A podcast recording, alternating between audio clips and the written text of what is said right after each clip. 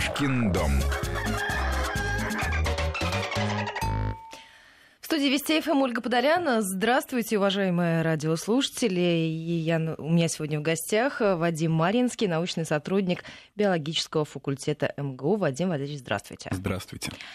Ну что, на улицах с потеплением у нас появляются насекомые, и есть И не некие, только. да, есть некие сюрпризы. Вот дачники жалуются подмосковные о том, что раньше времени проснулись клещи и ядовитые гадюки. Да, ну, во-первых, сразу хочу а, отметить один маленький нюанс. Клещи — это не насекомые, это паукообразные. Они на них похожи, но очень-очень их далекие родственники. А, у клещей, как и у всех паукообразных, 8 ног, а у насекомых 6. Клещи действительно просыпаются И в как- этом году раньше положенного Ну, срока. они, они, дело в том, что поскольку они многолетние существа, они впадают на зиму в спячку, ну, где-нибудь в лесной подстилке, под листиками, э, в сухой траве, и как только первые лучи солнца прогревают землю, они тут же потихоньку начинают выползать. То есть им не нужно ждать ни там зеленой травки, ничего. Поэтому действительно они могут быть активны уже, ну вот прямо сейчас. Сегодня, конечно, похолодало немножко, но если опять потеплеет, то запросто. И опасаться их, идя в лес, нужно уже сейчас. Ну и, конечно, нужно обрабатывать животных уже, собак, потому что опасность такая есть. Ну, вот с животными самое правильное. э, Дело в том, что у клещей, э, ну, я напомню, что сам по себе укус клеща, он не страшный.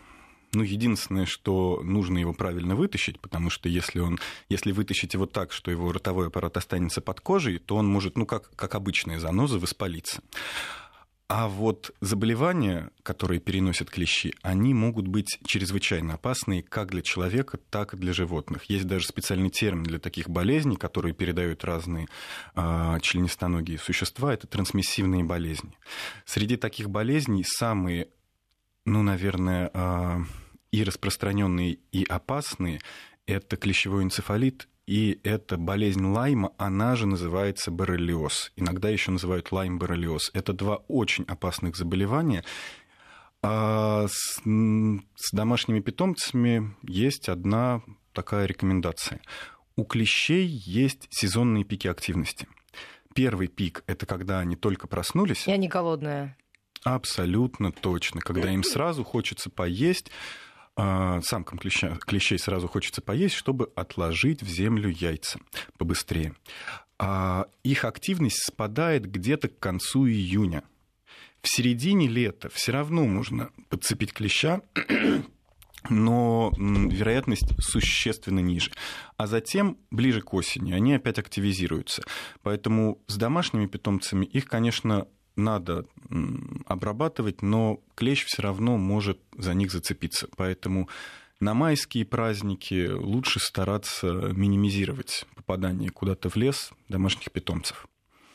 553320 плюс 7 903 170 63 63 это наши эфирные координаты. Ваши вопросы, уважаемые радиослушатели, в этом эфире обязательно прозвучат. Мы уже обозначили с вами еще один сюрприз. Это гадюки. Они тоже выползли раньше времени. Ну, опять же, поскольку гадюки тоже многолетние животные, как только они начинают прогреваться, они выползают. А, ну, весной и в начале лета их чаще всего можно увидеть на каких-нибудь хорошо, хорошо таких прогретых местах, где-нибудь на солнышке. А вообще, гадюки, конечно, опасные существа, но если вдруг вас укусила гадюка, не надо думать, что вот прямо сейчас можно сразу идти на кладбище и закапываться. У большинства людей вообще укус гадюки, ну если это не укус в шею куда-нибудь или в голову, а, а если это укус в руку или в ногу, проходит, ну, почти бессимптомно. Ну, поболит и поболит. Но надо понимать, что при этом это не повод для того, чтобы не идти к врачу. Это просто э, знание, которое должно немножко успокоить, если вас все-таки тяпнули. И предотвратить приступ паники. Абсолютно точно. Но совершенно обязательно после укуса гадюки, если вдруг так не повезло, нужно идти к врачу, потому что могут быть аллергические реакции, могут быть реакции, которые иногда бывает так, самое такое неприятное, что сначала у человека все нормально, а через пару месяцев у него начинаются какие-нибудь не очень приятные процессы, вызванные ядом гадюки. У него может быть просто отсроченное действие. Поэтому после укуса гадюки обязательно, в любом случае, даже если не болит, нужно идти к врачу. Ну, а общее правило, чтобы гадюка вас не укусила, это просто ходить по лесу либо в резиновых сапогах, либо в ботинках просто с высоким голенищем. То есть прыгать она вверх никогда не будет. И выше, чем там середина голени, она все равно не укусит, если вы, конечно, на нее не сядете или не ляжете. Но тут уж надо смотреть, на что садитесь и на что ложитесь в лесу. А так, самое главное, чтобы это была плотная обувь, то есть не сандали. В сандалях в лес вообще лучше не ходить. А скажите еще по поводу гадюк. Иногда дачники, которые покупают земельные участки, не подозревают, что их весной может ждать и вовсе серьезный сюрприз э, в виде змеиного соседства, так как э, на участке или где-то поблизости может находиться змеиное гнездо. И есть миф и реальность о том, что избавиться от гадюк невозможно. Ну, что значит избавиться? Гадюки вообще животные, которые по лесу вполне себе перемещаются.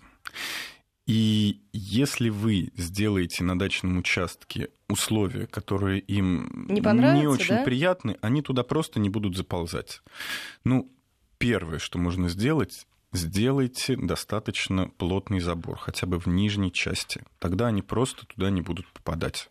Ну и опять же, э, сильно измененные ландшафты, там грядки или скошенный газон, все лесные обитатели не очень-то любят. Поэтому если участок находится в ухоженном состоянии, то с большой вероятностью гадюки постараются его как-нибудь обползти стороной.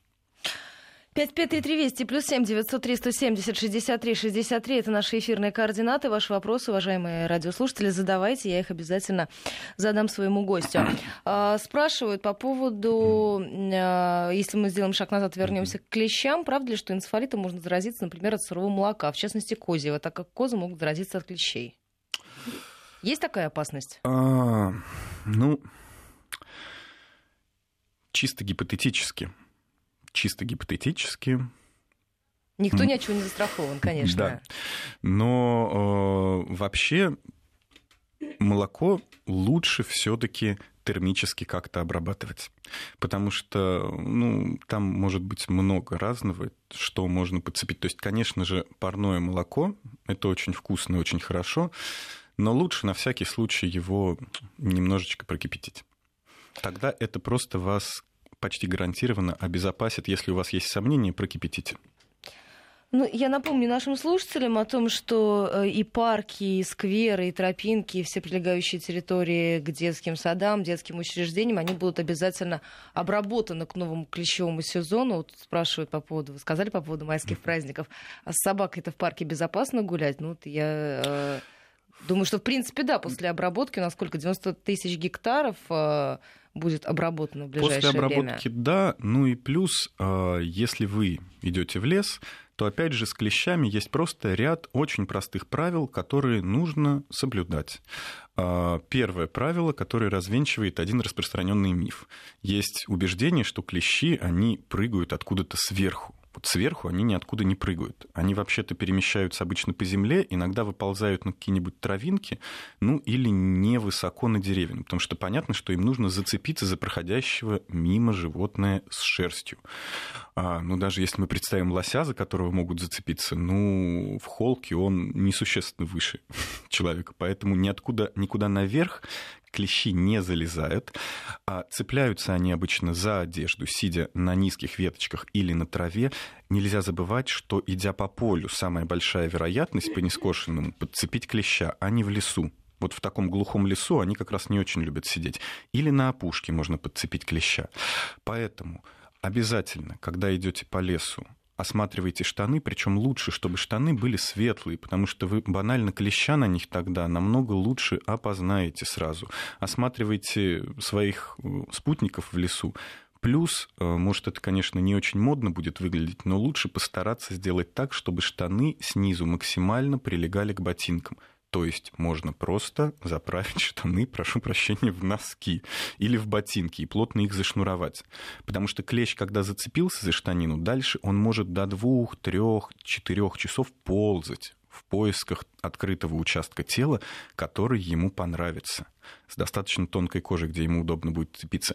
Ну и плюс также старайтесь, чтобы куртка, например, была с каким-нибудь минимальным поясом, который тоже будет просто к штанам ее притягивать максимально. А, ну и лучше, если манжеты на рукавах тоже будут чем-нибудь хотя бы не обязательно перетянуты, хотя бы плотные. Тогда клещу будет сложнее к вам подобраться. Наши клещи, по счастью, медлительные он пока разберется, пока сориентируется. Вы, если будете осматриваться, вы 10 раз его найдете и выкинете. Если, правда, вас клещ уже укусил, потому что ну, они все-таки опытные партизаны, могут затаиться где-то, то, опять же, не надо впадать в панику. Никакого яда у него нет. Он может, причем с не очень, на самом деле, большой, но ощутимой вероятностью а, передать вам энцефалит, или болезнь Лайма, она же боррелиоз, эти болезни сразу не проявляются, даже если вы где-то в походе в глухом месте, вы должны понимать, что от укуса клеща до первых признаков болезни минимум 3-5 дней в любом случае пройдет. То есть у вас будет время, чтобы спокойно выйти в населенный пункт и дальше уже выяснить, где сдать клеща на анализ, чтобы... Это самый простой вариант. Сохранить а клеща снимать живым. как? Снимать как? Это очень важный вопрос. Снимать клеща, да, это действительно важный вопрос, потому что если вы просто его дернете пальцами, как многие сразу хотят да, сделать, то у него, а, у вас э, под кожей останется его ротовой аппарат. А это само по себе неприятно, потому что дальше, если вы его не выковырите, ну, представьте крупные занозы, ничего приятного. А самое главное, что э, микроорганизмы, э, которые находятся в клеще, ну вот в случае с болезнью Лайма это боррелли, это такие бактерии, которые у него в желудочно-кишечном тракте живут. Так вот, если вы хватаете клеща за э, брюшко, то, прошу прощения, его фактически тошнит внутрь вас. То есть вы, как из тюбика, вдавливаете в себя все содержимое а, его желудочно-кишечного тракта. И намного повышаете вероятность того, что если у него уж было что-то, то теперь оно точно к вам попадет. То есть хватать клеща руками ни в коем случае нельзя. А смазывать маслом его тоже, э, ну, Ему, конечно, не понравится. Через некоторое время он даже может сам выползти. Но, повторюсь, поскольку они крайне медлительные, то этот процесс может затянуться. А чем дольше клещ сидит, присосавшись к вам, тем больше вероятность, что он передаст достаточное количество, а, ну, в случае с энцефалитом вирусных частиц или в случае с болезнью Лайма бактерий, которые вызовут последствия заболевания. Поэтому самый правильный вариант. Вы берете обычную нитку, любую, аккуратно палочкой, пинцетиком, чем угодно. Главное, повторюсь, не руками, чтобы на него не нажать. Ставите клеща перпендикулярно а, поверхности кожи. Дальше вы делаете вокруг его а, вот, части, из которой выходит а, ротовой аппарат, там такая будет маленькая, похожая на головку структура. Вы делаете максимально близко к коже просто петлю, и завязываете простым узелком. У вас остается в руках два свободных конца нитки более-менее одинаковых. Вы поднимаете их вверх и начинаете скручивать. Ну, как из двух ниток скрутить угу. одну нитку. Клещ, неважно в какую сторону, против или по часовой стрелке, клещ при этом начинает вращаться. А дело в том, что у него ротовой аппарат, он устроен очень интересно. Там э, не одна трубочка, которую он прокалывает, а там целый набор, как швейцарский нож, прямо набор таких стилетов. А, есть те, которыми он прокалывает, те, которыми он раздвигает края ранки. И когда вы завязываете такой узелок и начинаете его крутить, он как бы выкручивается, и вы гарантированно извлечете ну, его. Пробка из бутылки вина. Ну да, и вы гарантированно его извлечете целиком со всеми его ротовыми частями. А стоит ли после этого обращаться в медицинское учреждение? Значит, а, в любом случае, ну, понятно, всем известно, что есть там регионы в нашей стране, где клещевой энцефалит очень распространен. Если вы едете в такие регионы, Московская область, к счастью, в такой регион, в число таких регионов не попадает. А, имеет смысл сделать прививку от клещевого энцефалита. Но даже если вы сделали прививку, надо понимать, что а, боррелиоз, который, как я уже говорил, они также переносят, от него никакой прививки нету. И вот боррелиоз можно подцепить даже в Московской области. А, к сожалению, ну, я вот лично знаю людей, которые в ближнем Подмосковье были укушены клещами, спустили это на тормозах, решили, что ничего страшного же не случится, и в итоге длительное время лечились. А проблема в том, что с боррелиозом, чем позже вы начинаете лечение, тем тяжелее от него вылечиться. Поэтому имеет смысл постараться сохранить клеща живым, а, не надо его ни в какой спирт кидать, лучше его положить в какую-нибудь, не знаю, там, емкость, пробирочку, коробочку, и лучше туда еще вату, смоченную водой положить, чтобы он не засох просто. И есть во всех городах организации обычно, куда можно его отнести, чтобы сделали анализ. Был он носителем каких-то заболеваний или не был. А, если не получилось сохранить клеща, то через несколько дней после укуса, если вы сразу побежите сдавать анализы, анализы могут ничего не показать.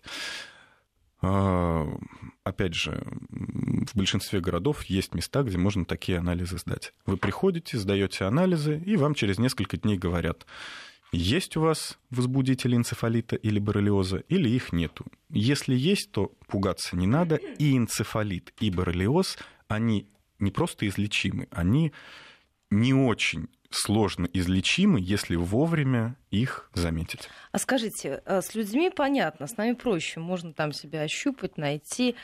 А как, как быть с животными, э, если тем более животное длинношерстное?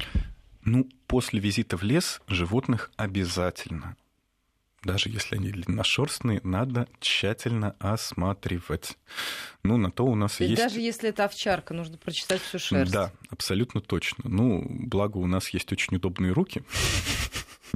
в отличие от лап собак, которыми удобно э, смотреть, Но что там в шерсти. будет как-то демонстрировать, что ее там клещ укусил, нет, она будет чесать? Нет, нет, это нет. Не... Дело в том, что клещи при укусе, они, разумеется, вводят обезболивающие вещества, Поэтому даже человек, если его укусил клещ в каком-то незаметном месте, до последнего может это не заметить. И животное, конечно, э, ну если это не где-то там, не знаю, прямо совсем в чувствительное место, типа на внутренней поверхности ушной раковины или где-нибудь рядом с глазом, если он вопьется, наверное, животное будет испытывать дискомфорт и как-то это демонстрировать.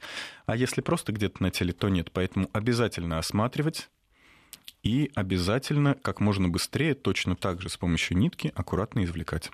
А скажите, если животное, животному дают препараты, да, не орошают ему шерсть, угу. а они они более безопасны или менее безопасны? Ну, с противоклещевыми препаратами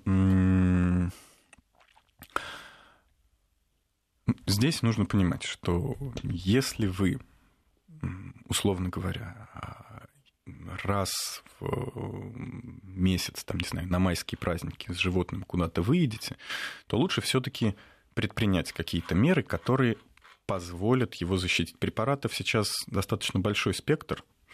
Понятно, что в случае со всеми ними может быть индивидуальная непереносимость. Там, в общем, нюансов, с которыми можно столкнуться, очень много. Но, опять же, лучше э, предпринять меры или понимать, что вы должны после прогулки, вот в таком месте, где можно подцепить, животное обязательно осмотреть, ну и потом, если его укусили, обратиться к ветеринару.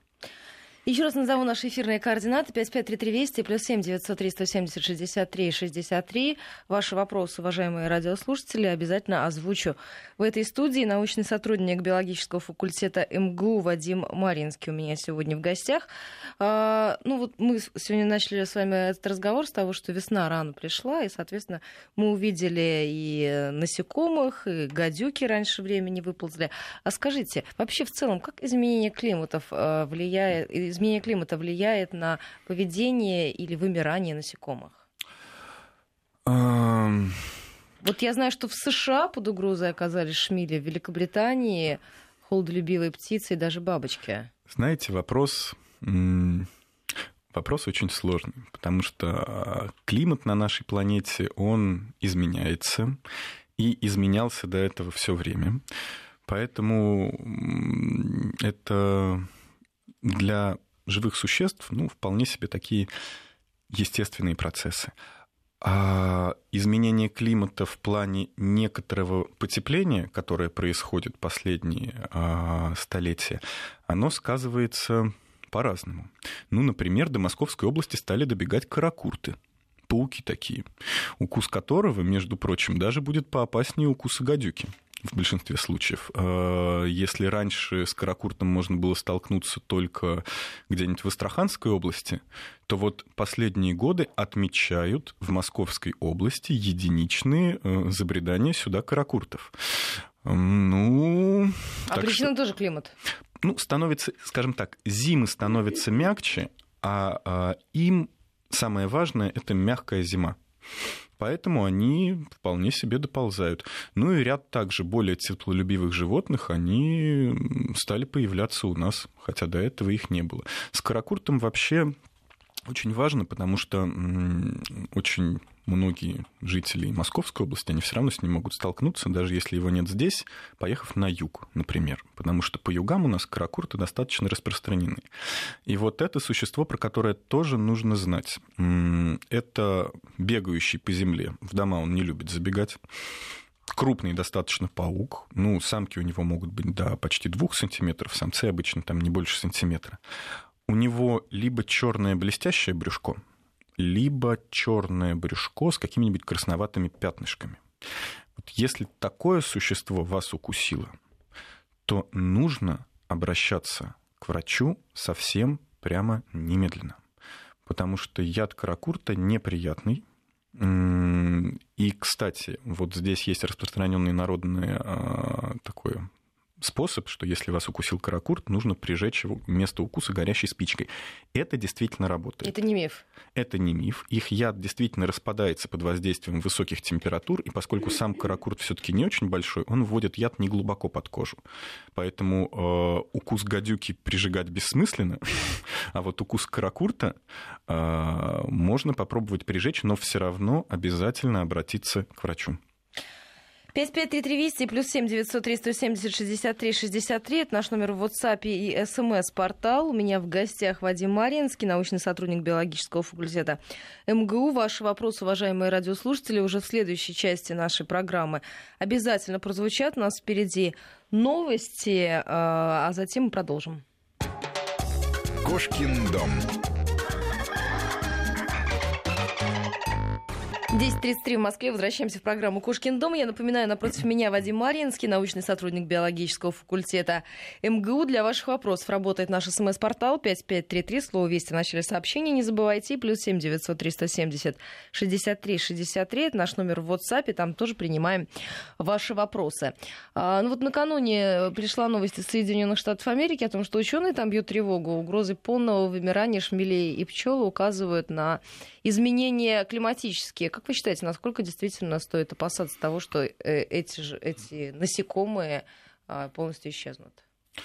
Ну... А вообще насекомые они исчезают или они мигрируют куда-то? Они уходят в более комфортные для себя условия? А, разные насекомые по-разному. То есть есть насекомые, которые являются хорошо летающими. У них обычно никаких особенных проблем не бывает. Они, если что, могут и переместиться всей популяцией. А а есть насекомые, которые летают плохо. И вот для таких насекомых действительно может существовать угроза, в первую очередь, если разрушают их места обитания. Вообще с защитой а, разных видов насекомых дела обстоят несколько иначе, чем с защитой, например, всяких млекопитающих или вообще позвоночных животных. Потому что, когда мы говорим о защите насекомых, мы говорим в первую очередь о том, что нужно сохранять их места обитания. То есть если э, восстанавливая популяцию какого-нибудь крупного животного, мы можем перемещать куда-то этих существ, можем их отлавливать, можем э, ставить на них маячки, следить, как они перемещаются, то в случае с насекомыми самое главное — это сохранять среду их обитания. Поэтому, разумеется, если каким-то образом катастрофически быстро изменяется среда обитания, это может, ну, мягко говоря, очень неприятно на них сказаться. Но э, тут надо понимать, вот что касается э, ситуации, описанной в Америке, что вообще-то шмели и пчелы это большая-большая группа насекомых. Там на самом деле разные виды, поэтому ну, говорить о том, что все они прямо так вот возьмут и исчезнут, ну, нет. Я напомню, что а, число видов насекомых на нашей планете это совершенно точно больше миллиона, скорее всего, сейчас даже уже описанных, больше миллиона ста тысяч видов. Это больше, чем суммарно вместе все остальные животные, включая и позвоночных, и беспозвоночных, кроме насекомых. Прибавленные к ним все виды растений, прибавленные к ним все виды грибов. И вот все вместе это, то есть все животные, кроме насекомых, все растения и все грибы по числу видов все равно меньше, чем число видов насекомых. Поэтому на самом-то деле наша планета это, конечно, планета насекомых. Просто они не очень большие, и мы с ними мало пересекаемся. Мы их мало замечаем просто, да, поэтому, возможно, поэтому такое отношение. у насекомых как раз обычно очень ну, это есть такой термин специальный, как бы экологическая пластичность. То есть они очень неплохо, большинство из них приспосабливаются к изменениям окружающей среды, поэтому говорить о том, чтобы какие-то целые большие группы взяли и вымерли, я бы не стал. А скажите, наши слушатели интересуются, вот, в частности, Людмила из Санкт-Петербурга спрашивает у вас, на улицах с потеплением, вы уже сказали, появились клещи, а, возможно, и другие насекомые. Если да, то какие, чем они опасны? Только еще раз напомню, что клещи — это не насекомые. Клещи — это паукообразные. У них 8 ног, у насекомых 6 ног. Такая несложная арифметика. Да, абсолютно. А, ну, вообще, нам очень повезло с вами, что мы живем в таком прохладном климате. Конечно, может быть, зимой нам это не очень нравится, весной осенью, когда слякоть тоже. Но на самом деле у нас за счет нашего прохладного климата очень мало тех э, существ кровососущих, которые могут действительно причинить какой-то ощутимый вред. А, ну, давайте, может, пробежимся тогда вообще по кровососам, давайте, которые давайте, у нас конечно. обитают. Значит, а, кровососущих насекомых у нас достаточно много. Ну, в первую очередь а, на ум приходят комары. Комаров много видов. А, с комарами есть единственный нюанс, что они действительно могут, обычно все об этом знают, переносить малярию, причем малярию могут переносить малярийные комары. Это целый род в семействе кровососущие комары он называется анофилис или малярийные комары. Они у нас живут, и в Московской области живут, и севернее. Но малярийный комар совершенно не обязательно переносит малярию. Он для этого должен сам быть носителем. А малярия распространена в намного более э, теплых регионах. Да, абсолютно верно. А, но иногда бывают вспышки летом и даже в Москве и в области. Ну, если человек просто слетал куда-нибудь отдохнуть в теплую страну, заразился, тут его укусил комар, который может быть переносчиком, и дальше по цепочке пошло. Ну, а... вот у нас же и вирус Зика, о котором так много говорят, тоже комары переносят, насколько я понимаю. Ох, вирус Зика... Вирус... Вы ставите под сомнение вообще его существование, нет? Нет, нет, я не ставлю под сомнение, конечно же, его существование. А, вирус Зика действительно, видимо, становится некоторой проблемой, но я сразу хочу сказать, что а, разных таких достаточно экзотических болезней, которые могут передаваться при укусе членистоногими, их очень-очень-очень много. И вот как раз а, мы уже немножко затронули эту тему с изменением климата, в том числе и распространение таких болезней, оно потихоньку смещается к северам. Поэтому, ну, это отдельная проблема, для этого существует э, Институт тропической медицины. И, в общем, а, этим занимаются, этим занимаются. Так что не надо думать, что нас бросили на растерзание всяким непонятным загадочным болезням. А кроме комаров, из кровососов у нас есть, я думаю, известные всем слепни, такие большие мухи, угу. которые достаточно неделикатно протыкают нашу кожу. А, они как раз обычно ничего не переносят. Неприятно. То есть они безопасны? А, ну, они болезненные, но, но, да, но заболеваний, которые могут быть для нас опасны, они практически не переносят. А, совсем неприятные, правда, в центральной России они все-таки встречаются не в таких количествах, как в северных регионах. Это мошки. Маленькие, черные, около миллиметра в длину противные. мошки. Да, они очень противные, потому что после их укуса, несмотря на то, что они маленькие, место укуса чешется намного сильнее, чем после укуса комара обычно, потому что у комара у него колющий сосущий ротовой аппарат. Он деликатно, практически интеллигентно протыкает нашу кожу, высасывает жидкое содержимое, сколько ему надо, осторожно вытаскивает а, свой хоботок и улетает. А у мошек у них грызущий лижущий. То есть они сгрызают кусочек кожи и затем своим ротовым аппаратом слизывают а, капельки крови, которые выделяются. Поэтому раздражение намного сильнее, и в северных регионах нашей страны, ну, где-нибудь на Ямале, например, там а, в некоторых областях летом практически невозможно находиться. Ну, самый яркий пример это то, что оленеводы на Ямале, например, на лето отгоняют свои стада практически в зону арктических пустошей. И вот мой коллега, он несколько раз был в экспедиции на Ямале и рассказал потрясающую вещь, что если у местного жителя спросишь, какое время года больше всего нравится вам, зима или лето? Он, не задумываясь, отвечает, зима, конечно же, потому что белая мошка не кусается, в смысле снег. А действительно, в северных регионах нашей страны тучи мошки, они могут, в общем, в принципе, даже загрызть а человека. А справиться с ней невозможно никак? А, нет, справиться с ней ну, можно обработаться какими-нибудь репеллентами. А вообще личинки, вот все перечисленные мной а, насекомые, и комары, и слепни, и мошка, они относятся а, к отряду двукрылые, то есть у них два крыла всего. Их личинки живут обычно в воде. Вот личинки комаров, они живут в прудах, а, в озерах, в болотах, в лужах, в каких-нибудь стоячих водоемах. Я думаю, их все видели. А, если на даче стоит какая-нибудь бочка с водой, то обязательно в ней заведутся такие смешно кувыркающиеся странные существа. Это как раз личинки комаров. А именно потому, что их личинки развиваются в стоячих водах, комары обычно кусают рядом с прудами и болотами. А вот личинки слепней, они развиваются а зачастую, наоборот, в прибрежной зоне в крупных реках. Поэтому слепни рядом с реками так прекрасно. То есть только вылезешь летом из реки, и тут же они начинают кружиться вокруг.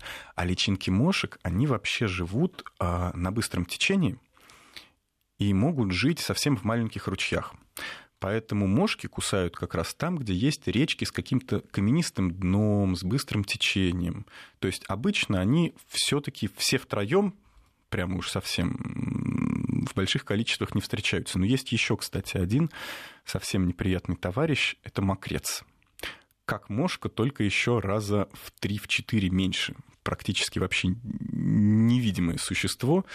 А, а его, наверное, путают с мошками. Да, Или его нет? это обычно та ситуация. С ним сталкиваются те, кто, например, куда-нибудь на... в Карелию едет отдыхать летом. Бывает так, что идешь и понимаешь, что тебя кто-то кусает, но ты не видишь, кто это. И только присмотревшись, видишь, что это маленькая-маленькая такая муха. Называется мокрец. А, очень неприятные существа, но есть один плюс. Как только дует хотя бы самый слабый ветерок, их тут же всех сносит. Поэтому... То есть достаточно, может быть, из себя как-то... Ну, со всеми этими существами, опять же, если вы едете в регион, где много, например, мошек или мокрецов, то тут самое главное — это, опять же, одежда прилегающая, так, чтобы открытых участков тела было по минимуму. У нас с вами буквально несколько секунд остается до новостей, новостей в регионах информации о погоде. Спрашивают, насколько опасны волосоеды. Ну, давайте об этом поговорим сразу после небольшого перерыва. Еще раз напомню, наши эфирные координаты 553320 плюс 7 900 370 63 63. Еще успеете задать ваши вопросы. Года.